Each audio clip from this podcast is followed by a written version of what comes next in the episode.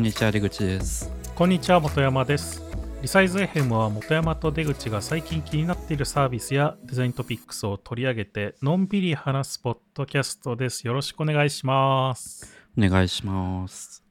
さて3月ですけどうん。花粉症は大丈夫ですか？出口くんは。あーなんか来た感じはしたけど今んとこ耐えてますね。今んとこ耐えてんだ。ギリギリ。どうこれからなの？花粉症って僕あんまりよくわかんないんだいやひどい人はそろそろ来てるんじゃないですか。ああそうなんだ。薬飲んでる人とかもちらほら今週あなんかね見たけど聞きますね。うん、いつぐらいがあれはなんかまあなんかあのいろいろあるじゃん。なんか花粉症って言ってもまああーあるある。なんだスギ花粉だとかなんとかとか、稲だとか。う、ん。そなんか今のこの春のピークはいつなんですか？いつだろうね。まあでも4月からゴールデンウィークにかけてぐらいじゃないですか。えそゴールデンウィークまで続くの？うん。まあ僕は軽度だからそんなわかんないけど。あだってあのフィラースさんっているじゃないですか。僕らの知りうん。めちゃひどくてだから沖縄に移住したって言ってたけど。な あそうか。うん。ああと沖縄に？北海道にいると豚豚草だっけな？かなんかではいはいはいはい。あ秋がしんどいって人もいるし、あうん、でも人によって多分年中あるんじゃないですか。そういうリスクは。冬以外はうなんかまあね年年中あるって言いますよね、うん。やだやだ。嫌花粉ですね。症にはなりたくないですね。まあどうしようもないからね。うん。僕は花粉症じゃないってずっと言い張ってそれ毎年言ってますよね。この時期、うん、多少こう目がシュパシュパしても僕は花粉症ではないってずっと言い張ってと貫き通してるんですけど。いやまあ、うん、それで貫ける人はまあ いいんじゃないですか。個人差あんのかね？やっぱりそういうのって。あああるんじゃないですか。そこはなんていうかなんだっけ。なんかその受容体みたいなやつが、はいはい、うん。えなんかよく言うじゃないですか。そのコップのようなもので、うん。コップがいっぱいな溢れたらもうそっから花粉症になっちゃうみたいうん。な話とか、うん。あだからそういう意味では、うん。その僕学生の時北海道にいたんですけどその期間は花粉症一切なかったんですよね。ほうほその高校高校までは愛知にいたからその頃は結構花粉症あったけど大学にで北海道に移った時は一瞬なくなって でまた関東に戻ってきて関東っていうか本州に戻ってきてまた再発したから なんかそうの、うん。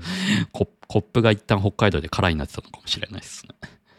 ああそれなんかでもあれじゃない？その北海道の方はその違う花粉がひどいあそうそう。だから多分北海道の人は 北海道の花粉のコップが溜まってるからもしかしたら東本州に来たら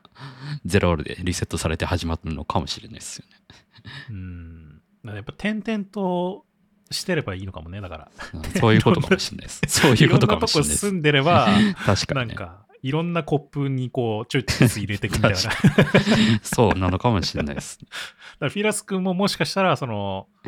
沖縄にずっといたら沖縄のなんかコップがいっぱいになっちゃってまたうん、確かにね。沖縄って花粉症ないのかな？んあるんじゃなんかあ何かしらあったりするんじゃない？なそもそもあれか、花粉症の原因になる植物が少ないとかあるのか。あまあまあそれはありそうですけどね。うん。ねまあなんか辛そうだな。なりたくないなと思ってるけど。うん。まあなんか、まあなんか、うん。ね。花粉症辛い人は辛いんだろうな。っていうぐらいの感想でしか僕はないんだけど僕はどっちかというと猫アレルギー気味なんですよ。それがちょえっと。猫アレルギーなんですか？うん、多分。実家に猫がいるんですけど、猫がずっと座ってるベッドとかに入るとやっぱ、ヒューヒュー言い出すんですよね。ヒューヒュー言う？うん、ぜいぜい言っちゃうんですよ。へえで、目もシパシパしてくるみたいな。あそうなんだで、まあ猫本当は飼いたいなっていう気持ちがあるんですけど、うん多分猫アレルギーだから飼えないっていうね。残念だねうん、そっちの方が残念ですね。どっちかっていうと。猫ね猫とか犬とかこう飼いたいなっていう気持ちはあるけどなかなかね賃貸だと変えたり変えなかったりっていうのあるから。うん。まあ猫の種類にもよるみたいなんですけどね。なんか毛が短いや毛が短いやつだとその毛が落ちたりしないからまだ大丈夫っていう可能性もあったりするみたい。うんえでもなんかよく、わ猫はどうなのか知らないけど、僕あんまり詳しくないから、その寒毛期みたいなさ、なんか毛が生え変わる時期みたいなのあったりするじゃないですか。うん犬とかよくなんかあるじゃないですか。そうのん。猫はそういうのないんですかね。とあるあるんじゃないですか。僕もよく分かってないけど。猫も。うん。とりあえず実家にいる猫は割と毛が長いやつなんで、それで発症してる疑惑もありますね。長い方がダメなんだ。じゃなかったかな、確か。へえ。長い。長い短いでなんか違うの？そのなんか吸い込みにくいぐらいのさそれぐらいのイメージしかないけど僕うん。僕もそんなよく分かってないですけど、なんか違いがあるみたいですよ。うーんなんか猫アレルギー用の薬とかもあるみたいですね。その人間が飲む用の。うんうん。まあちょっと話は変わりますがうん、久しぶりにあのおっさん FM の方にちょっと。ゲストとして呼んでいただいて1年半ぶりぐらいですかね多分うん。まあ若干僕がそろそろどうすかっていなんかちょいちょい言ってたっていうのもあるあって なんかしたみたいなところがあるかもしれないですけど。あ、いやまあ、そんな積極的にって話じゃないけど、まあなんかちょっとね、その挨拶するときぐらいにうん。なんか、そろそろどうすかみたいな、なんかそういう話は、ちょっと内容を温めてますよっていうことだけお伝え してたんだけど、うん。まあでも、そうそう、それで、今週、ん？先週、今週なのかな？配信時点だと。あの、とんかつの話をたっぷりしてきましたね。おお。なんか、おっさん FM としてはかなり長尺の、多分両方1時間超えぐらいになるような、両方？その、先週のやつも、今週のやつも、たまあでも、あーどうだろう。後の方、2回目の方が若干短い可能性はあるかもしれないけど、話しすぎじゃないですか。いや、なんか、別に全部話したいっていうふうにはい言ってないんですけど、その、なんだろう。まあ別になんか、どっかで切っちゃってもいいですよっていう話はしてたんだけど、いや、もうなんか言っちゃいましょうみたいな感じで、結局なんか持ってきたネタを全部話すっていう。どんだけ温めてたんですか。いや、もうかなり、もう下手したらリサイズ FM よりも、かなりネタを練ってた可能性はある。まあ期間的にはかなり練ってたからね、もう 1, 1年ぐらい練ってるからね。まあ確かにね。いや、とんかつの話すればいいじゃないですか。こっちのポッドキャストでも。いやいやいやもうさて、おっさん FM 用に残しておいたから、全部ね。なるほだからもう、とんかつの話は全部おっさん FM で聞いてください。ど。あの前にもお便りいただいてたと思うんですけど。ああ、確かに。はいえ、それをとんかつの話だけを1時間したんですか、とんかつの話だけを1時間かける2ですね。やば。うん、めちゃくちゃ練って、練ってたからね、もうって。ちょっと僕もまだ聞けてないんで、聞きます。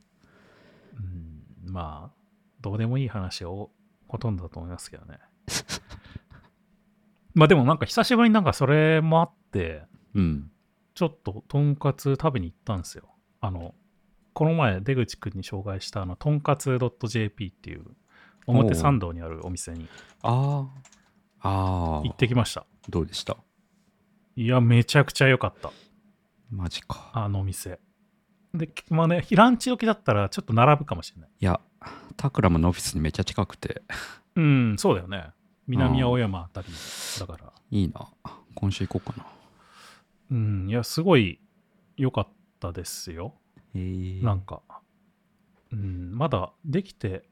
1年、2年ぐらいかな。まあ、とんかつ .jp の話も、おっさん FM で、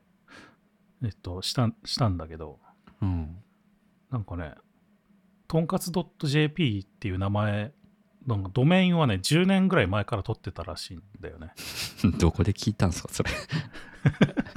いや、なんかね、YouTube でちょっと、そういう風に話してるのを見かけて、へえ。そうそう。それでなんか、あの、温め、温めてたっていうか、なんか別にとんかつ屋やるつもりじゃなかったらしいんだけど、うん。そそれをなんかまあ、とんかつずっとすそのお店の人はお店の人っていうかオーナーの人っていうんですかね。まあが、うん。まあすごいとんかつ好きで。へえ。それでなんかいつかとんかつの素晴らしさを世界に発信したいと思ってあとんかつ .jp 空いてんじゃんみたいな感じで取っておいたみたいな。へえいいっすね。それをなんか店名にしたっていうね。へいやでもねすごいすごくいいお店。えとんかつとんかつの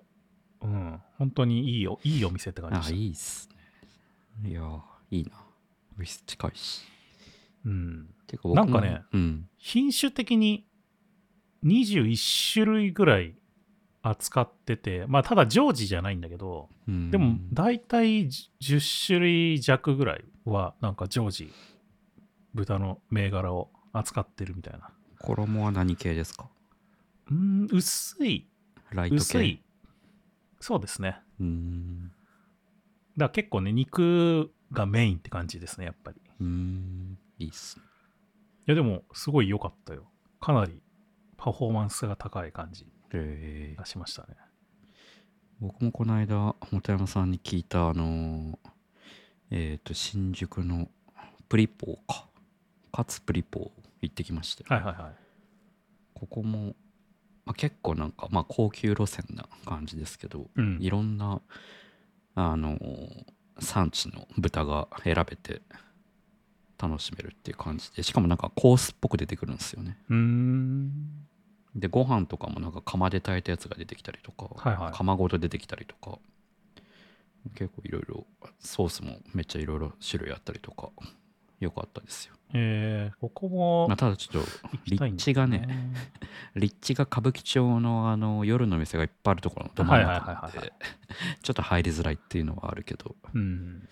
ここも行きたいと思ってんだよね。だからやっぱコロナに入ってから全然行ってないから、うん。ででもその間にもなんかこう点々と新店舗がいくつかオープンしてて、まあ、その中の一個なんだよね、このカツプリポも。うん。いやよかったですよ良さそうだよな。とんかつ JP は今週にでも行ってみようかなうん。めっちゃいいお店だった、あそこは。ちょっと後で、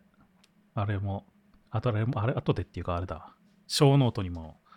その、とんかつ .jp の話をしてる YouTube を紹介して、リンク貼っときますよ。なるほど見てみますめちゃくちゃ良かったから。えー、そんなに言うなら楽しみだな。ちょっと僕もまだあの辺のランチを全然分かってないんで、嬉しいですね。そういう、一人で特にあの辺入れそうな店。さあ、うんあの辺ってな、あ、なんか高そうなお店とか多そうなイメージがあるけど、うん。どうなのその、いや、僕も全然全然分かんないですけど、まだ。表参道とか。まなんか一時期、あの辺、あの辺で働いてたっていうか、あの辺のクライアントの会社に、まあ、ミーティングとかよく行ったりとかうん。してた頃は、僕、大体あの、なんていうの、メインの通りのうん。フライド、ケンタッキーフライドチキンはいはいはい。あがそこね。あるから、あそこで買ってましたよ、僕、大体。僕、大体そこの近くにあるパリアっていう、なんか、よくある惣菜屋？おしゃれな。うんそこぐらいしか行かないな。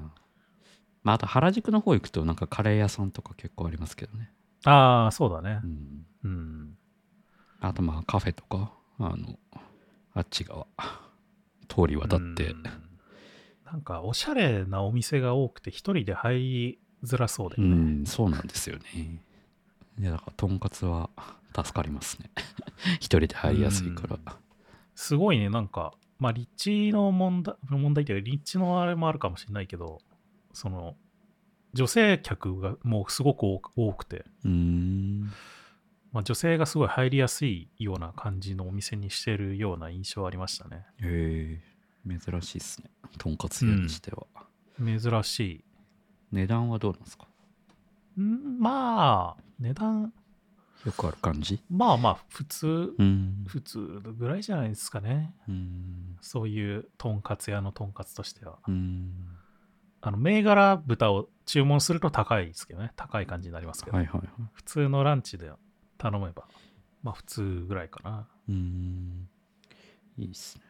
とんかつ屋が近くにあるオフィスいいな。何 それ。いや、クックパッドの時とか結構近くに、クックパッドの時とか結構近くにあったから、あの、目黒の方。あえ？ああ、まあまあまあまあ。うん。いや、よく目黒、目黒のとんかつ屋行ってたなって、ランチで。ランチで行ってたんだ。行ってましたね。あんまり、確かね、とんかつ .jp は席数がそこまで多くないんで、うーん。まあ、それもあって若干並ぶかもしれないですけどね。うーん。じゃあ、今日の本題に行こうと思うんですが、はい。ちょっと今日ずっとやろうって言ってたサウナ行きたいの再録をしようかなと思ってまして、おはいはいはっていうのは、まあ、僕らのこのポッドキャストサウナ行きたいっていうまあサービスについて取り上げた回が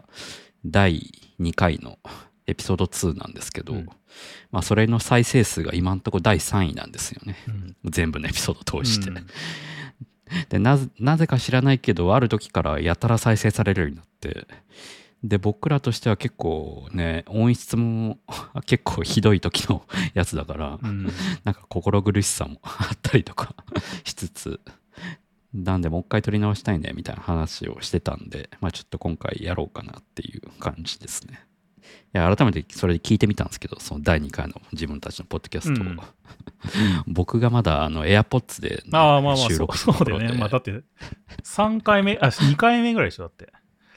2回2回第2回、全然まだ AirPods ですよね。うん、マジでひどかったですね音声音質が会話もぎこちない感じの、あの、なんかそうまどろっこしいやつでしょ。なんかねなんかゆっくりゆっくりだった。いや、でもね、この頃ね、まだあんまり編集してないんですよ。だから、割と取って出しな感じにしてるところもあって、間を詰めてないのね。そうそうそう。最近のやつもね、なんか、なんか、あの、そのっていうやつ切ったりとか、ちょっとした間を詰めたりとかしてるんで、うん。だいぶ、こう、サクサク聞ける感じになってると思うんだけど、うんこの頃はもうほぼほぼ取って出しで20分とかだから。い、やそうそう。20分なのになんか長えなみたいなこと聞いてて思った。そういう感じだよね。うん。まあっていうのもあるあるけどまあでも再録とはいえまあ昔話したことほぼ忘れてるんで、まあ改めてもう一回話し直すみたいな感じにしようかなっていうような感じです、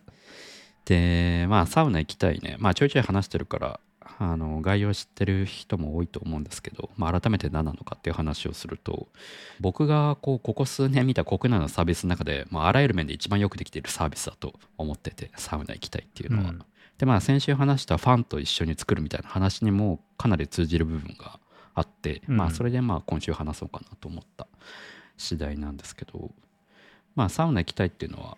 一応コンセプトとして書いてあるのはサウナを探せる楽しめるサウナがもっと好きになるサウナポータルサイトって書いてあるあって、まあ、本当にまさにこれを体現してるなっていうような感じなんですけど、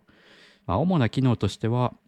サ活っていうサウナの活動を記録するっていうところがまあメインの機能としてあって、うん。まあ、だから自分がどっかのサウナに行った時にまあ今回のサウナそれをサ活って呼ぶんですけどそのサ活はどうだったかっていうのをまあ淡々と記録していくっていうのがまあメインの体系になってるんですよね。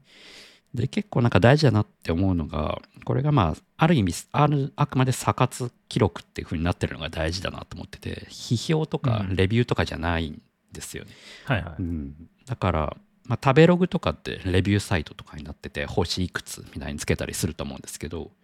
サウナ行きたいの場合は星とかは別になくて、まあ、うん単に自分の記録を書くって、まあ、ブログみたいなものなんですよね。はい。っていうところが結構大事かなと思ってる。であとはそれが蓄積されていって、まあ、検索としてなんサウナのスペック表みたいのが、まあ、それもユーザーが作ったりとかユーザーがメンテナンスとかするんですけど、まあ、例えばストーブが何度だとか水温水風呂の水温が何度だとか結構サウナ好きにとっては結構大事な情報が書かれてたりとか外気浴ができるスポットがあるかないかとかなんかまあうん。そういうスペックで検索できたりとか、サ活っていう記録もできれば、まあ、お気に入りみたいな行きたいっていうのがあるんだけど、まあ、お気に入りもできたりとかして、まあ、それの件数でソートできたりとかまあなんかそういうのがあったりとか。であと面白いのは、まあ、ポイントみたいのがあるんですよね。でサ活をどんどん記録するとポイントが溜まっていって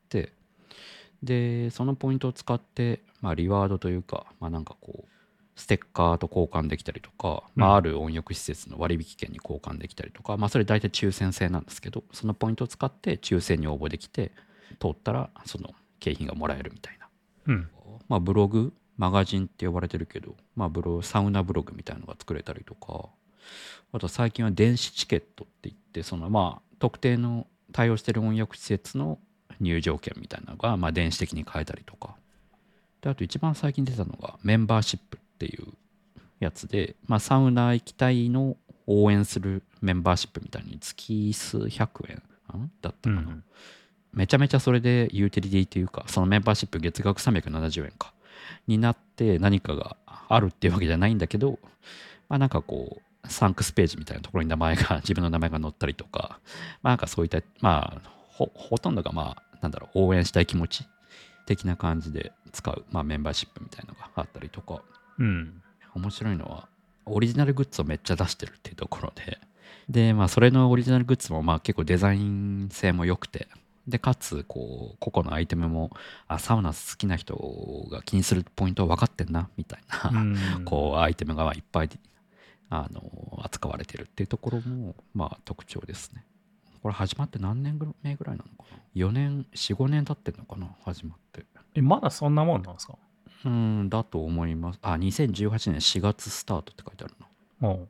うん。だからまあ5年ぐらいですね。ああ、そんなもんなんだ。まあだけど今となってはもうあらゆる取り組みで、まあサウナ好きはまあぜ絶対知ってるサイトっていう感じになってきましたね。そうだよね。で、まあよくできてるなと、まあ今のがまあ機能的な話なんですけど、まあよくできてるなって思うのがやっぱそのサウナを楽しむっていう空気感の醸成がすごいうまいなっていうか、うん。まあ、てかもう作ってる本人たちが、まあ、サウナ好きなんだろうなっていうのがすごい伝わってくるっていうところが、まあ、やっぱ一番良くてでそれがまあちゃんと機能としてもデザインとしてもこう現れてるっていうところうん。でやっぱこういうサービスってどうしてもレビューサイトみたいになっちゃってなんていうかこうギスギス感が出てしまうというか、はいはいあのまあ、食べログとかもそうだけどこう食べログに載せられるのがお店側からすると嫌だみたいな構造になってしまいがちなところあると思うんですよ。うん。Google マップのレビューとかも、まあやっぱこう自分の店にね、低評価がつけられると、まあそれが妥当だったらまだいいんだけど、妥当じゃなかった時とかは、なんかね、どうしても嫌な感じがしちゃうとか、お店側とユーザー側と、そのサイト側のその三方よしな構造がなかなか作りづらいうん。のがレビューサイトだと思うんですよね。まあどうしてもこう、ユーザーにより、利用者に寄りすぎてしまうというか、その結果、こう、お店側、その不利益を被ることがあったりとか、うん。トラブルの原因になったりとかしがちだと思うんですけど、やっぱそういうのがサウナ行きたいは、まあ実際僕がまあ温浴施設をやってるわけじゃないから分かんないけど、でも傍から見てる感じはそういうのがあんまりないっていうか、こう、まあなんならこう、銭湯とかにもサウナ行きたいなポスターが貼ってあったりとか、うん、そういうのがあって、まあ、銭銭湯とか温浴施設側もサウナ行きたい応援してるんだなって感じが伝わってくるし投稿してる側も評価してやろうとか こう自分の投稿でいいねがめっちゃもらいたいとかなんかそういう感情があんまない、うん。なんかあれだもんね。まあよくつけてしまいがちな、その、レビュー的なき機能というかさ、そういうのがないじゃないですか。やっぱりうん、そうそうそう投稿するときに、ここは5点だったな、みたいなのとか、うんなんか大体つけてしまいがちだったりするけど、そういうのがそもそもないから、うんまあだから普通の記録になななるんだよね、やっぱり。うそうだから。んまああとなんかこう、ランキングみたいなのもないじゃないですか。そうそうそだから、あんまりこう優劣がつきにくいっていうかね、その、うん見た見てて。う、うん、多分これは狙ってやってると思うんだけどそのレレビューの点数でランキングつけるってのは、まあ、明らかに多分狙ってつけてなくてうん。でもまあそのまあどうしてもその人人気なんだろうな注目のスポットを知りたいみたいなマインドはやっぱ探す側の立場としてはあるからそういう時はそのみんなが行きたい行きたいっていうかお気に入りをしてるものを優先して出すとかその程度のことはあるんですけど、はいはい。まあ、誰かが評価をつけるとかそういうのはないし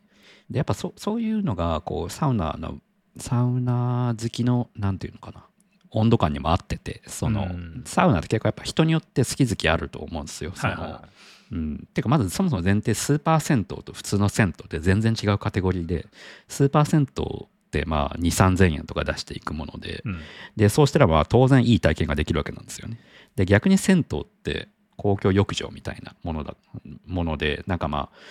あの地域によって値段はここまでっていうのが決まってるんですよね。だから値段がそもそも全然カテゴリーが違って。だからまあ銭湯でできる体験とスーパー銭湯でできる体験っていうのはまあそもそも別カテゴリーだと思ってて、うん。だからそれをこうひっくるめて点数をつけるっていうのはなんかそもそもなんか違うなっていうのは サウナ好きとしても思うんですよね、うん。すごい暑いサウナが好きな人もいれば割と温度が抑えめなんだけど湿度が高いサウナが好きな人もいればみたいな。そそれもまあ結構まちまち。でしかもそこも男女で温度のか感じ方が変わったりとかもするから、うん。うん、だからそういうそもそもなんかこう統一して点数をつけるっていうのはまあなんか結構違和感ある。世界の中で、まあ、それをちゃんとおそらく明示的にやらないっていうことにしてるっていうのは、うん。なんか分かってんなっていう感じがするんですよね。うん。いやでもなんか飲食店とかもそうだよね。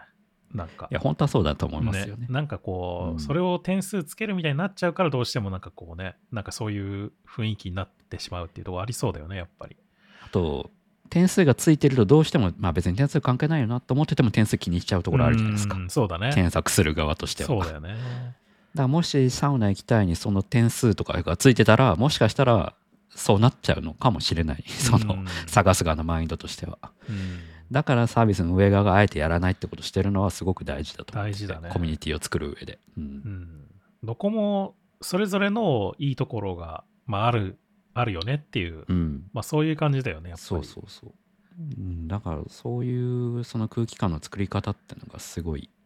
うまいなと思う、まあ、一番のポイントですね。サウナ行きたがよくできてるところ。うん、ん。そうだね。なんかでもあれだな僕京都にいる頃によくスキューバダイビング行ってたんですけど、はいはい。その、まあ、この話多分出口くんにはしたかもしれないけど、スキューバダイビングって同じスポット行っても結構天候とか、その波の状況とか、まあ、肥米に全然違うわけですよ、やっぱり。うんうん。なんかここ、今日はじゃあすごい透明度が高いいい場所に行こうっていう風になったとしても、うんなんか行ってみたらすごい波が荒くて、今日ちょっと無理そうだな、ちょっと、ちょっとだけ場所変えようみたいになったりすることもあるわけですよ、その。うんうんうん。まあもう浜辺のすぐちょっと行った先ぐらいでチャプチャプやるやろうみたいな時もあったりするけど場合によってはね、はいはいはいはい。せっかく行ったとしても。でもそれでも楽しめるマインドを持ってる人が一番スキューバダイビングを楽しめるみたいな、うんうんうん。なんかそういうところがあってね。スキューバダイビングっていうスポーツは,、それそういうなんかなんていうの？持ちも気持ちというかさだか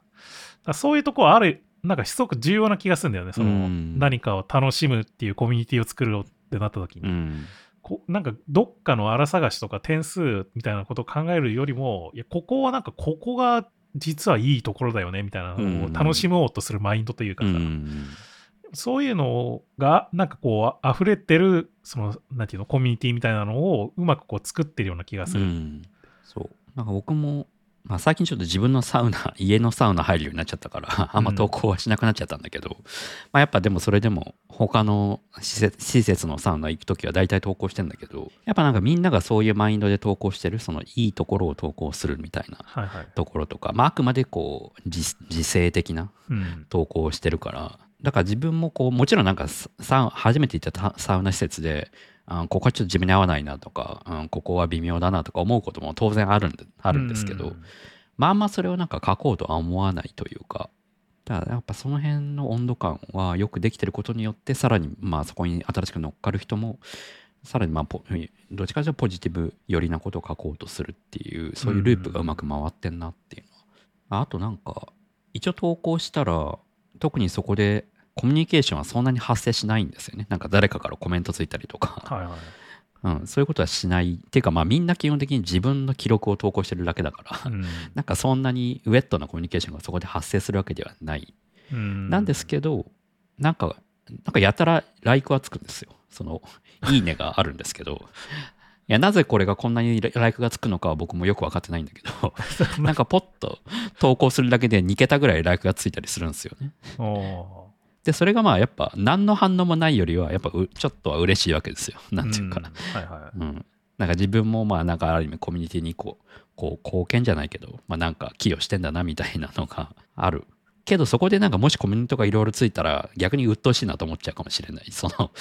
マインドとしてはあくまで自分の記録としてやってるわけだから。だかうんらなんかそこの温度感もいいなっていうところなんですよね。でそそれをこう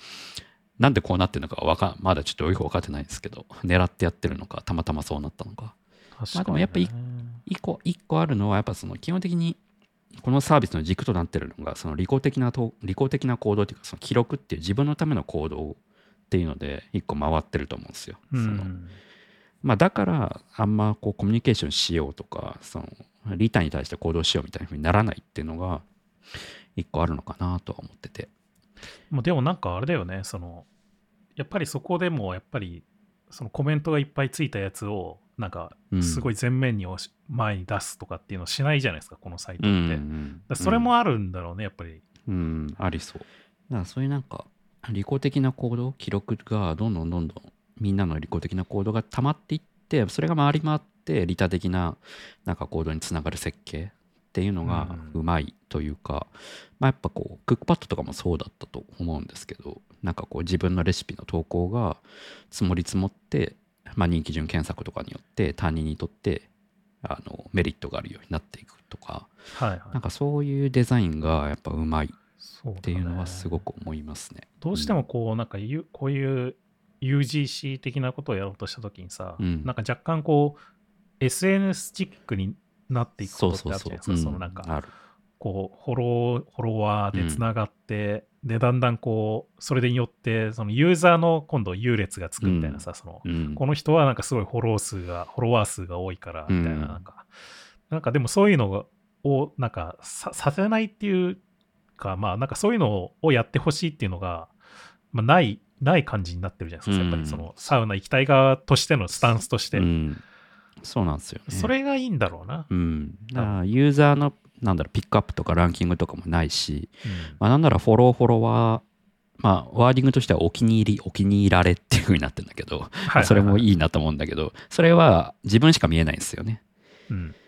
フォローフォロワーが自分しか見えないっていうのも、まあ多分そういうのの表れで、だから多分ね、それが表に出ちゃってたり、あるいはピックアップがあったりとかすると、なんかこう承認欲求みたいなのを刺激してしまって、うんなんかこう目立つ投稿をしようとか、なんかこうね、まあつい今のツイッターみたいになっちゃう、なっちゃいがちで、記録サービスではなくなってしまうと思うんだけど、うんうん、あくまで記録サービスであるっていうスタンスを貫いてるのはやっぱいいなと思うんですよね。そのそうだね。うん、ユーザー検索すらないもん。ないっすね。まあ、検索しようなんてことがまずないんだろうけど。うん。まあでもそれでもドライになりすぎず、そのライクがつくっていう、そこの塩梅がいいなと思ってて。で、なんでライクがつくのかはよく分かってないんですけど。でもなぜかつくんですよね、やったら。うんそうそう。だからまあそういう面でそのサービスデザイン的にはすごく参考になる部分がすごくいっぱいあって、まああとはそのビジュアル的なデザイン性っていうのもやっぱよくできてて、単に見た目の良さとかまあ垢抜け感みたいなのももちろんあるあるんですけど、なんか例えばこのテーマカラーが、ブランドカラーがこの水風呂を多分表してると思うんですけど、まあ、このパキッとしたブルーになってたりとか、まあ、そういうのもなんかやっぱサウナ好きってところから通じてるなっていうのがあるし、あのポイントもポイントっていうんじゃなくてトントゥっていう名前になってるんですけどそのトントゥっていうのはなんかサウナの妖精みたいなのフィンランドフィンランドの言葉なのかな？らしくて、うん、そこから来てるとかなんかそういうなんだろうなマイポイント数って書くんじゃなくてマイトントゥ今いくらいくらみたいな風に出すとか、まあ、あとさっきのフォローフォロワーじゃなくてお気に入りお気に入られみたいなワーディングとか。なんかそういう全体的なトーンがサウナを楽しむっていうそのところにまあちゃんと紐づいてるっていうのが、まあ、やっぱこうそこもよくできてるなっていうところなんですよね。なんか確かになんかでも、サウナ感あるな このなそうそうそう。いや、なんか、さ、そのなサウナってさ、やっぱり、まあ大体、プライベートサウナとかじゃなければさ、まあ他の人もいいて、微妙なき、なんていうの、微妙な緊緊張感じゃないけどさ、なんかあるじゃないですか、やっぱりその、若干こう、うん。でなんかマナー的な部分もあるからうん。ね。だから、こう、お互いをこう、一応気遣って、こう、失礼しますみたいな感じで、こう、そ座るとかさ、なんかそういう、なんか微妙な距離感があるじゃないですか、うん。そのなんか、うん。裸の、裸の付き合いなみたいな感じになってんだけど、その微妙な距離感みたいなのがあって、なんかそれがサイトにすごく、サイトの設計にもあら現れてるような感じがするっていうか、そのね、ユーザー間のなんかこう、ちょっと微妙な距離感があるみたいなところが、うん。なんか、ベタベタしないみたいなね。あとなんか、下手するとちょっと男臭くなりがちなところもあると思うんですよ。なんていうかう、ん。まあ、男性限定サウナとか多いし、結構むか、はいはいはい昭和系のサウナってそういうだんなんかサラリーマンが行くみたいな 印象強かったりするから、そこをこうブランド的にこうかなりモダンモダンっていうかなんつうのかな若い層でも触れ合いやすい感じに振り切ってるのはすごくいいなと思うし、そうだね。うんまあ、女性でも結構あの親しみやすいトーンだと思うし全体的にうん。なんか、なんていうの、おしゃれじゃ、おしゃれっていうのそうかといそうそうなんですよね。かといっておしゃれすぎないってところもいい塩梅だなっていうところで、なんか、シュッとしてる感じですよ。シュッとしてるけどおじさんでもいけるなっていうような感じのデザインそうそううんそうそう。あと名前もねなんかうんなんかこうかっこつけずサウナ行きたいっていうのにしてるのがまたちょっと肩抜け感があっていいなっていうところでいや、サウナ行きたいの、このタイポグラフィーっていうか、はすごくいいよ、うんいい。で、もう、すまあ僕はもうすごく知ってるからっていうのはあるけど、まあすごく特徴的な部分もいっぱいあるから、知ってる人にとったらすごくブランディングされやすいというかさ、もうこの色と、こういう書体とちょっと斜めみたいな感じになってるうん。雰囲気、あ、これサウナ行きたいだなみたいな、うん。なんか、そういうのがすごく認知がされやすい感じになってて。うん。もうこの色イコールサウナ行きたいみたいな認知が多分サウナ好きの中ではある気がして。うーん。であとなんか UI 的にも細かいところがよくこだわってるんですよね。その例えばローディングの時にロウリュの水を垂らすようなアニメーションが入ったりとか。はいはい。あと、モバイルサイトだと、ヘッダーの、なんていうのかな、あの iOS のバウンスかかるじゃないですか、スクロールしようとすると。うん。で、リストの上がバウンスするときにちょっとアイコンが出てきたりするサービスあるじゃないですか。う。うんん、そこもなんか、水風呂に沈みたいっていう、なんかその人の、あなんかキャラクターのアイコン、ちょっとよだれた垂らしたアイコンが出てきたりとか、はいはいはいはい。うん、なんか細かいそういう、まあ、 empty state とかそういうところがよくできてるんですよね。こだそこもこだわって作られてて、まあ、あとはグッズオリジナルグッズをね、いろいろ、もう今めちゃくちゃいっぱいあるんですよね。めちゃくちゃいっ昔、ぱいあるよね。昔は T シャツぐらいだったんだけど、今はなんかほんと、ここ1、2年ぐらいでめちゃくちゃ増えたんじうゃないですか？ん、パーカーもあれば、なんだこのラーメン、ラーメンバチ ななんでラーメンバチなのかわかんないけど。まあ多分作りたいから作ってんだと思うんだけど。うんうん、いや、すごいいいんですよね。グッズもなんか、あの、結構。なんていうのかな、サウナグッズって結構いろいろなところがだ出してるんですよね。で、うんちょっとファッショナブルす、ファッショナブルすぎるところもあったりとか、あるいは、うんそのサウナっていうメタファーに引っ張られすぎてるものもあったりとか、うん。例えばなんかこうサウナマットを加工してみましたみたいなものとか、なんか日常使いはちょっとできないかなみたいなのもあったりするんだけど、サウナ行きたいのグッズは結構日常使いしてもいいなってものが結構あったりとか、ううんん、するし、あとね、僕もまあいくつか持ってるんだけど、例えばサウナハット、まあこれなんかオーバー、はいはい。オーバーライドっていうその帽子屋さんとコラボしてるみたいなんですけど、まあこれ持ってるんですけど、うんこれなんかすごくよくできてて、その普通のサウナハットって、あ、まあてかそもそもサウナハットというものは、なんかこう、サウナの、あの、サウナの、サウナ室の中って、まあやっぱ頭が一番こう温度が高いんですよね。まあ熱って上に行くから、やっぱはい。頭が一番こう熱せられちゃうん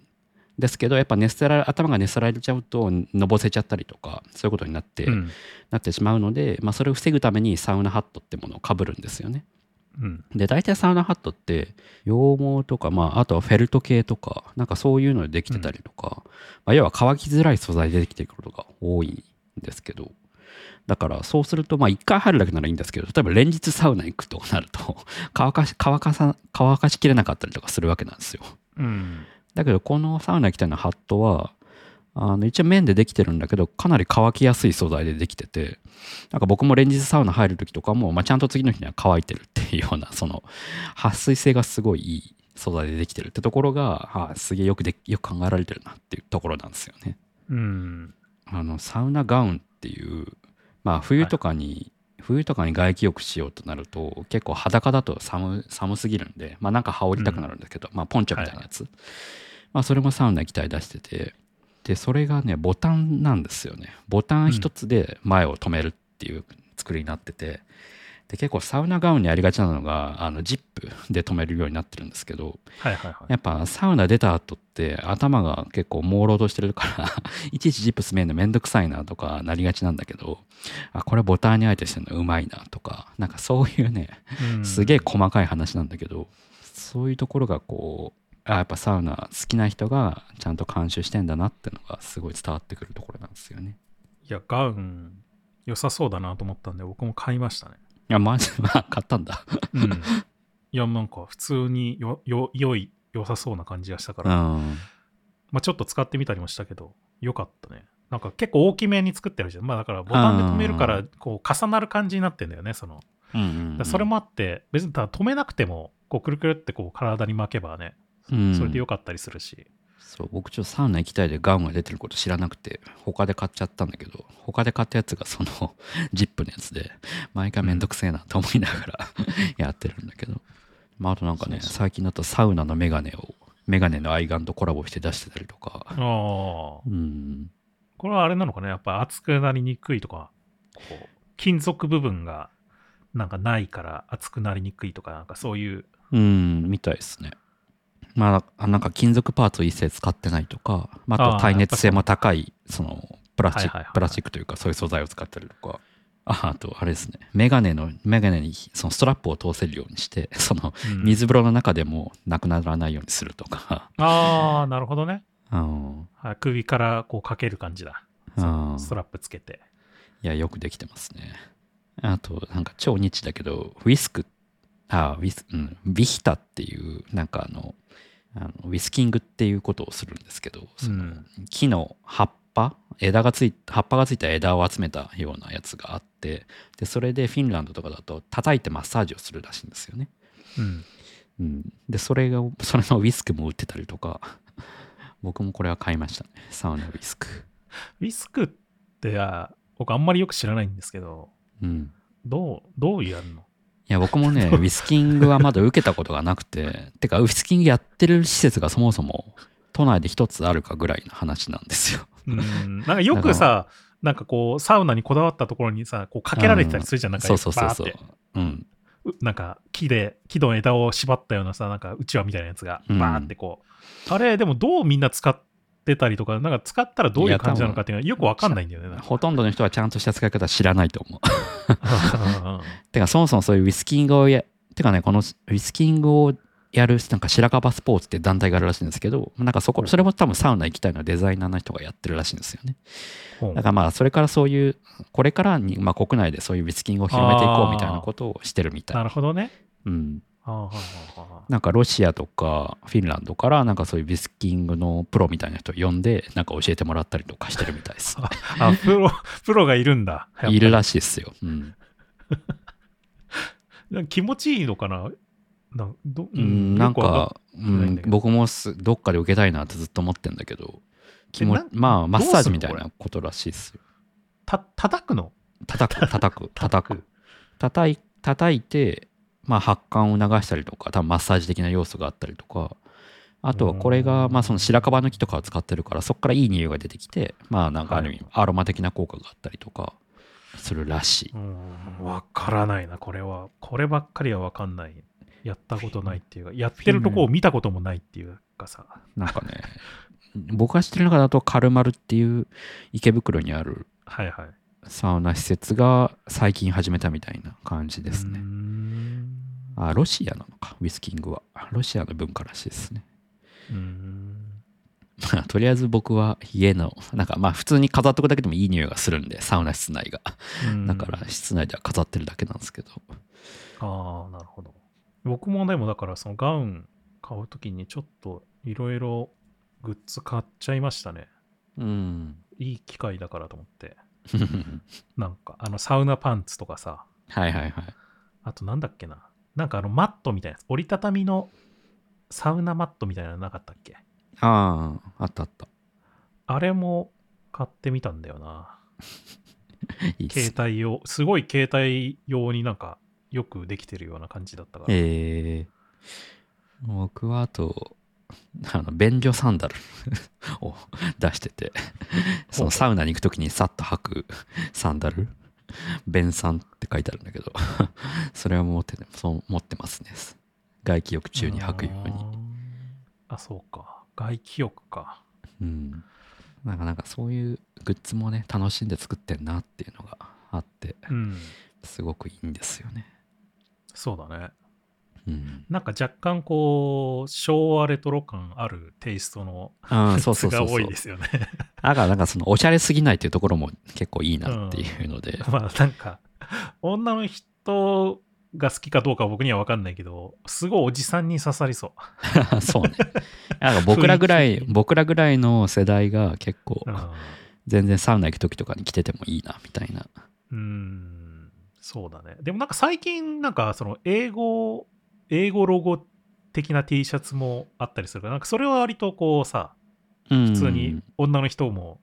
なんか着着てもすごくや柔らかい感じで、そうね。すごい好まれそうなやつとかもあったりするから、うん。うん、まあなんかいろいろ出してますね。うん、たまに見ますよ。やっぱサウナ行くとそういう着てる人。うん、アパレルおしゃれだよな。うん、いやいいっすよねあとはまあよくできてるところの話で言うとまあそのファンの巻き込みみたいなまあこの間先週の話に通じるところなんだけどうん、まあやっぱそのメンバーシップをやってるんですよね。そのうん、サウナ行きたいメンバーズっていうやつで、まあ、月額370円で会員証みたいのが発行されたりとか、まあ、基本はお気持ちって感じなんですけど、まあ、やっぱその前提としてサウナを楽しむサイトというものがありそこに対してなんかサウナ好きの僕としてもまあなんかこう 恩返しじゃないけど、まあ、なんかしたいなみたいな気持ちがやっぱそもそも前提あったわけなんですよ。うん、だから別にさ年間4400円とかなんで、まあ、全然それぐらいだったら別になんか特にユーティリティみたいなのがなくても、まあ、全然出す出せるなみたいなところで、うん。でそれでなんか、まあ、ただそれだけじゃなくてなんかあのメンバーズのトップページみたいなところがあってそこになんかロッカーと称してなんか 箱がいっぱい並んでるような UI があるんですけど、うんそこに自分のアイコンとかが出るんですよね。で、その番号が振ってあって、ロッカー番号みたいなのが振ってあって、それはまあ早い者勝ちなんですけど、うんうんなんかそれも結構銭湯とかだと、そのロッカー文化みたいのがあって、そのそもそもその自分の靴をロッカーにしまうんですけど、大体銭湯に入ると。はいはい。でそうするその時って、まあ、ロッカーがいっぱい並んでて何番にしようかなとか悩んだりとか 迷ったりとかするわけなんですよ。うんでなんか人によっては固定の番号を選ぶとかねあったりとかするんですけどなんかまあそういうところでもひそういうメタファーとも通じてて、うん、なんかそれがちょっとほんのちょっとしたことなんですけどすごいうまいなっていうところなんですよね。うん、うん、僕はちなみにサウナ行きたいメンバーズロッカー番号13番ですね。なんで トップページに行くと大体表示されるっていう。それはやっぱり、なんかやっぱりサウナ行った時は13番を選んだりするわけですか？いや そういうわけじゃないけどまあなんかそういうわけじゃないの？なんか13番にしよっかなみたいにならない？なんかそっから。ああ、でも、うんうんうん。それは確かにあるかもね。なんか、ちょっとでも上の、なんだろうな、短い番号を取りたいなっていう気持ちがあって、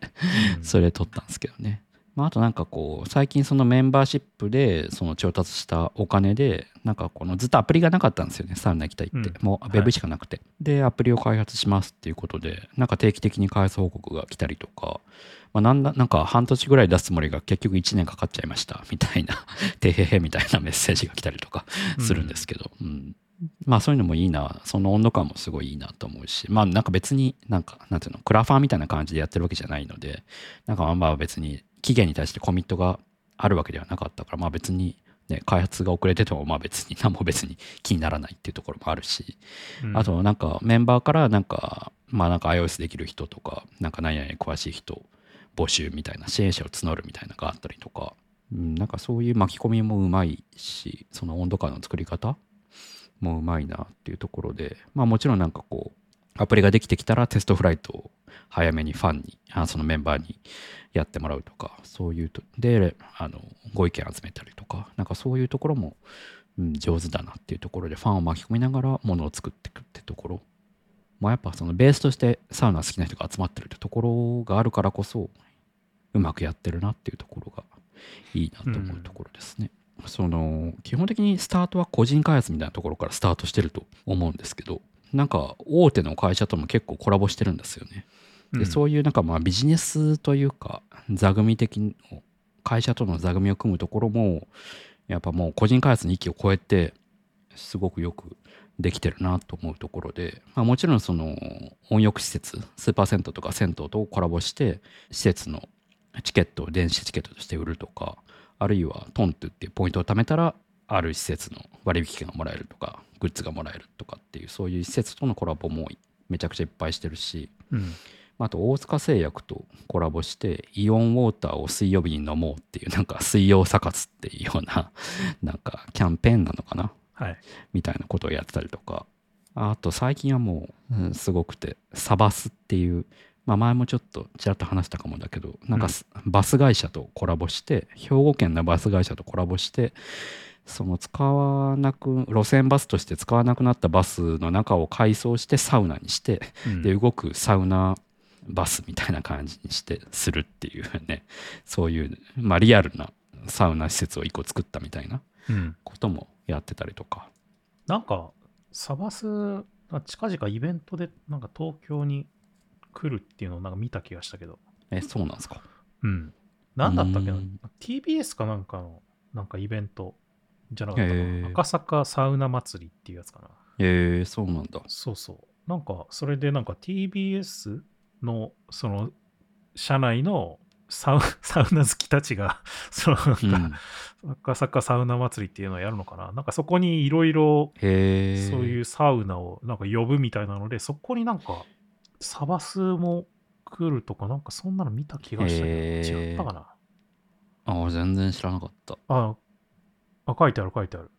なんかいないろいろなサウナカーを大集合させるみたいなのでへ、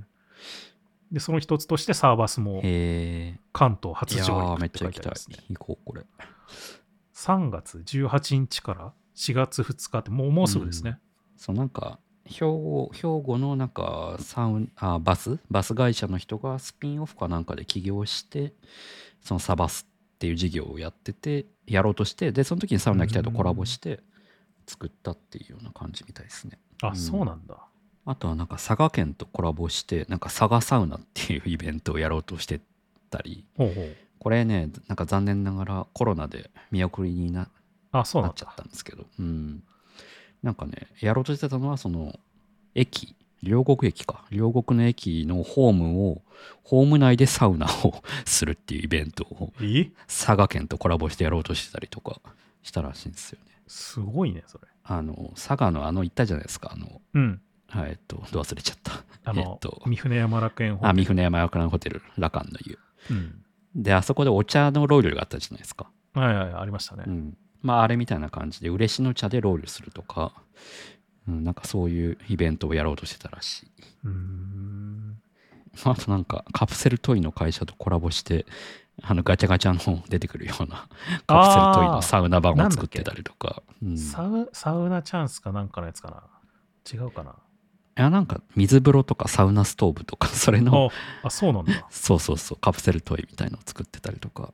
へえあ、本当だ。ミニチュアみたいなやつか。そうそうそうそうなんかほんとなんかいろんな会社とコラボして最近はあの新しいことをどんどんやってるやっててそれもすごいんですよねうーん。で一個一個のやっぱクオリティも高いもうデザイン的にもそうだし取り組み的にも本当なんかもう個人開発の域では全然ないなっていう。まあもう多分今はもう会社としてやってるのかな？サウナ行きたいっていう会社として。うーん。どうなんですかね。ややってるみたい。なんか登記はしてるみたい。そうそうそう、えーあ、そうなんだ。なんかなんかあるスタートアップメディアみたいなところがなんか登記簿当本取って なんか分析してるって記事があって。うんなんかそれはみそれ曰くなんかしっかり黒字化もしてるみたいですねうん。まあでもあまね、スポンサーじゃないけど、なんかね、タイアップしてる会社さんとかもいっぱいあるからね。うん。あなんか僕やっぱ一番よくできてる、まあ今ずっとよくできる話をしてんだけど、なんかすごいなと思うのは、そういう小さくても経済圏をちゃんと作ってるっていうところが、なり経済圏を成り立たせてるってところがやっぱすごい、うん経済性みたいなところをちゃんと作ってるってところがなすごいなと思ってて、なんかその、うん。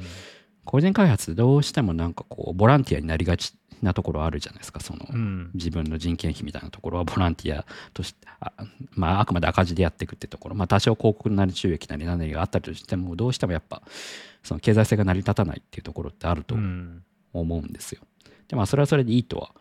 いいと思うんだけどそういうなんていうのかな。ビジネスビジネスしてないだけどちゃんと経済性もちゃんと考え抜かれてるってところがすごくサウナ行きたいのはやっぱ一番すごいところだなと思ってて、うん。サービスデザインの回とかでも話したんだけどやっぱなんかこのビジネス的な面がなりどうしてもこうそこを省いてデザインエンジニアリングだけで考えてしまうと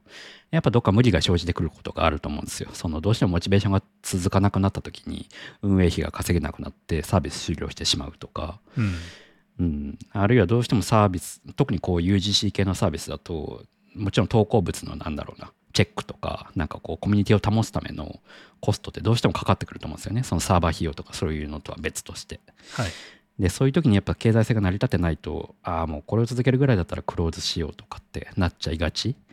なところがあると思っててなんかそのサーバー費用とかってね結構め無料でも結構運用できるようなものって今いっぱいいろいろ出てきてるけどうん。どうしてもそういうコミュニティのメンテナンスみたいなところってお金がかかる人件費がかかってくる部分だと思うからなんかそういうところでなんかサービスとしてはすごいいいんだけどああサービス終了しちゃうのかみたいなところって、まあ、よくあると思うんですよね。うん。で逆になんかその会社作って自社サービスやってるイコール上場を目指すみたいな風潮みたいなのも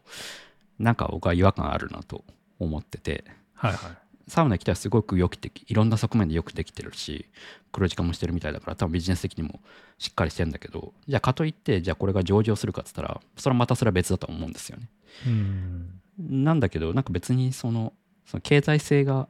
大きく育つかどうかっていうのはプロダクトそのものがよくデザインエンジニアリング的な観点でよくできてるっていうよりはなんかそもそもそれを目指せる市場としてのポテンシャルがあるかどうかとかなんかそういうところの影響が結構大きいと思うんですよね。だからなんかこう、ね、そうだよね。うんいや、なんか結局、あれじゃないですか。うん上場ゴールじゃないじゃないですか。上場ってうん基そうそうそうそう本的に。その資金を集めるためのものじゃないですか。うんそのいやまあほ手段としてはね。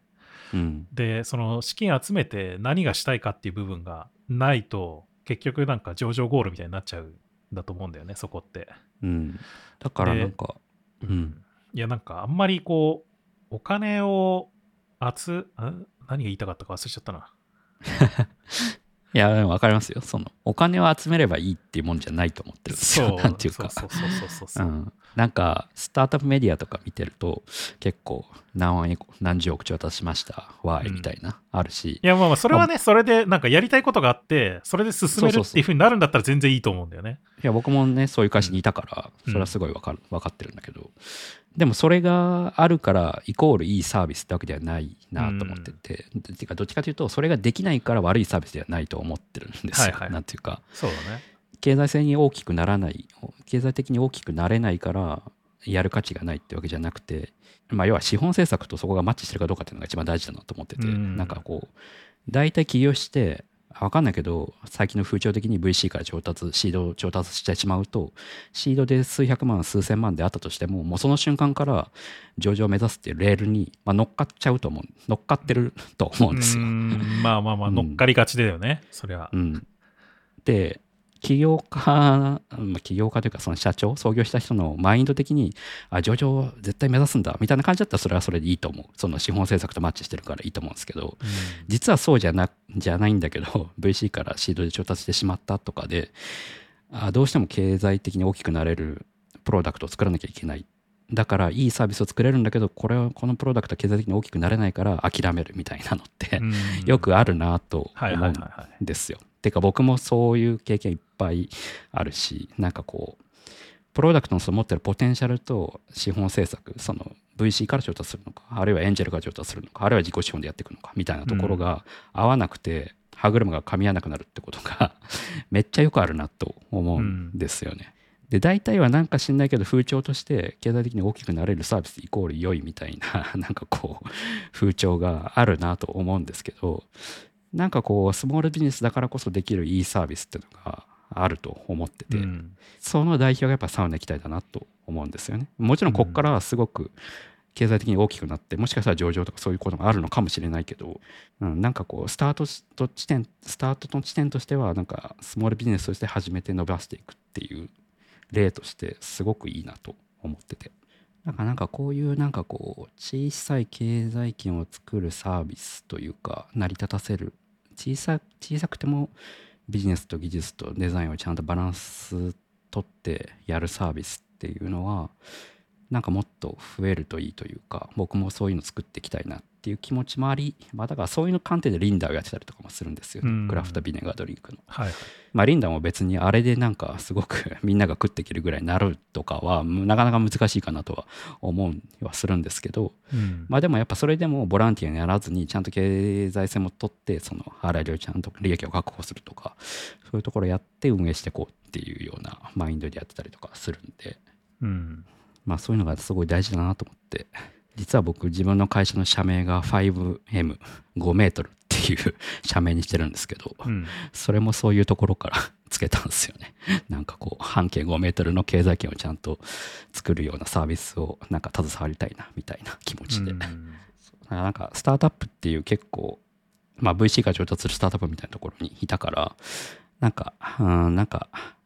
必ずしもそういう大きくなるみたいなサービス作りは僕はあんまりこう向いてないっていうか そこだけだとなんかちょっと物足りないなんだろうなもうちょっと別のなんていうの小さくてもいいサービスを作るっていうところの方が好きだなっていうのもちょっとスタートアップやってみて感じたところではあるんですよね。まあなんかでも、まあ、今もすでにそうなってる部分あるけど、まあ、今後どんどんさやっぱこう二極化しそうな気がしてるんだよねやっぱり僕は、うん。そのすごいもう何でもありのプラットフォーム一番でかい。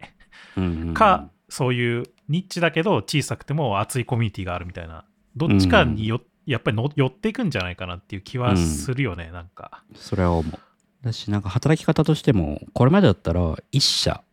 あるいは2社とかで、うん。ある程度自分が食え食っていかなきゃいけないって思思う風潮があったと思うんですけど、うん。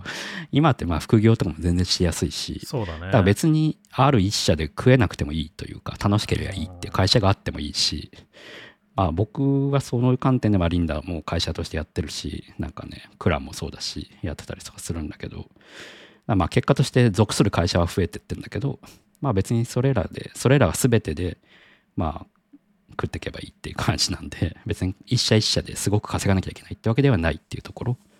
なんかでも幸せな時代になったよね。だからそのいや、すごくいいと自思うんです。よ分たちが子供の頃なんてさまだこう終身雇用だみたいな風になってたわけじゃないですか、うん。まだまだ。でもそっからさ、まあ、ウェブ業界みたいなのがインターネット業界みたいなのが立ち上がってその、うん。もう転転職なんて当たり前でしょみたいな感じになっていったかと思いきや、またそこからちょっと進んでさなんかうん。もっと別に転職よりも先になんか複数社勤めてても別にいいだろうし、うん。もしかしたら別に1個は稼げない 自分の利益としては稼げないような仕事をしててもいいでしょみたいななんかそういう割とうんどんどんこう自由になってってる感じがするよね、そういう意味では。うん。だからなんかこう、僕もなんか会社作ったとか言うと、ああ、なんか起業したんだ頑張ってねみたいな、なんかう感じで取られるんだけど、いや、そうじゃないんだよなみたいな。まあ、ノリで割と作ってるだけっていうか。まあ、で でもね、ノリでっつってもね、お金はかかってるんで、それなりに頑張んなきゃいけない部分はあるんだけどね。そう、なんていうか、その、なんていうのかな。切羽詰まってやってるわけじゃないっていうか、なんかこう、いいものを作ることには本気でやるんだけど、まあ別に最悪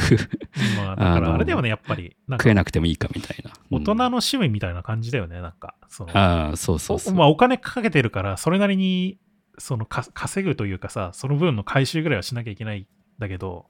うんでもその分ちょっと本気で楽しむための趣味みたいなさそうそうそう。だからなんかその結果としていいものが生まれてくるって可能性は全然あるなと思ってて、うんそうだね。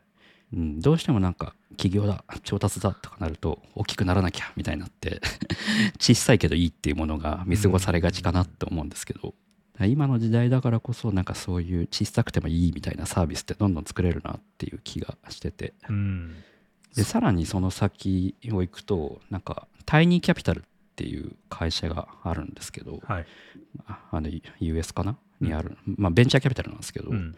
ここ面白くてなんかそういう、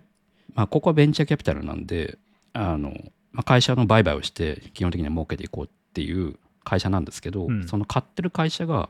結構小粒な小粒なんだけどいいサービスっていうのを買ってる買う買収してるんですよね、うん。例えばドリブルとかあとはアブストラクトもそうかな？あの、うん あのななんだっけあれは。え？ーっとデザインファイルをマージするサービス。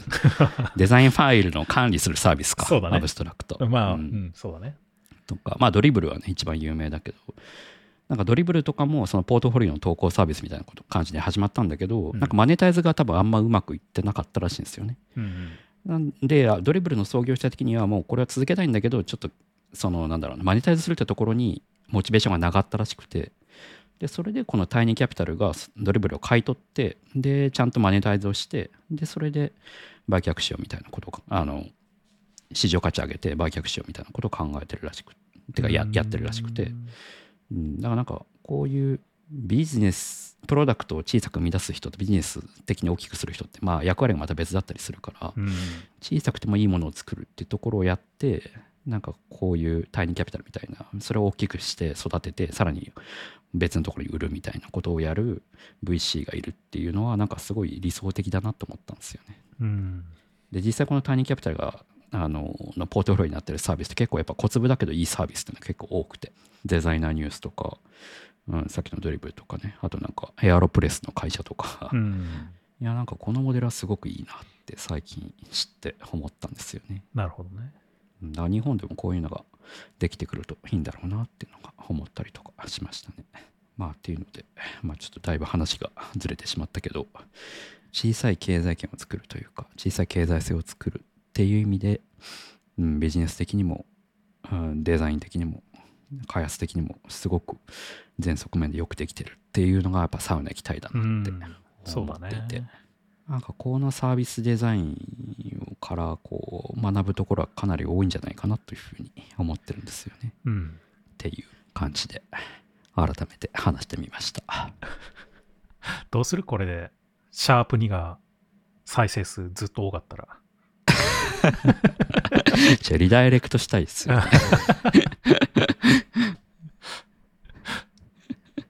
最初の方はマジで聞くに耐えない。自分で言うのもあれだけど。いや、でもいいな、ほんと。僕もいつかとんかつ行きたいを作りたいな、やっぱり。それ、それ第2回の時も話してました。いや、とんかつ行きたいもやっぱり、それぞれのとんかつ屋の良さっていうのをちょっと語り合うそうね。感じ、語り合うっていうかまあ、それも記録としてやっぱりうん。残していくっていうね、レビューじゃなくて、とんかつね、あくまで。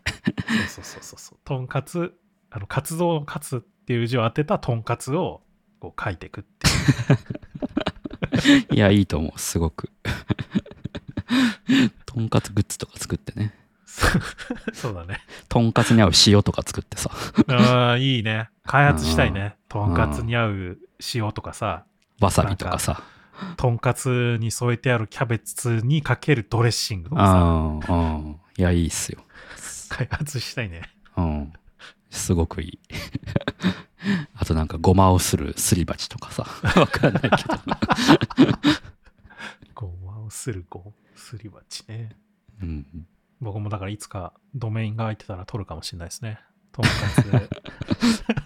とんかつドットなんなんちゃらみたいな。いや、いいっすね。いや、とんかつのオーナーやってもいいしね。とんかつのお店のね。ああ、まあ、とんかつの話はいいんですよ。はいサウナなんで。はい。いや、っていう。まあ、なんで、サウナ、サウナが別に好きじゃなくても結構うん。勉強になると思うので、ぜひ見てみてほしいなってところですね。じゃあ、そんな感じですかね。はい。リサイズ FM へのご質問やご感想、リクエストなどは、ハッシュタグリサイズ FM でツイッターにつぶやくか、ショーノートにあるお便りのリンクから送っていただければ配信内で取り上げたりしますので、どしどしいただければと思います。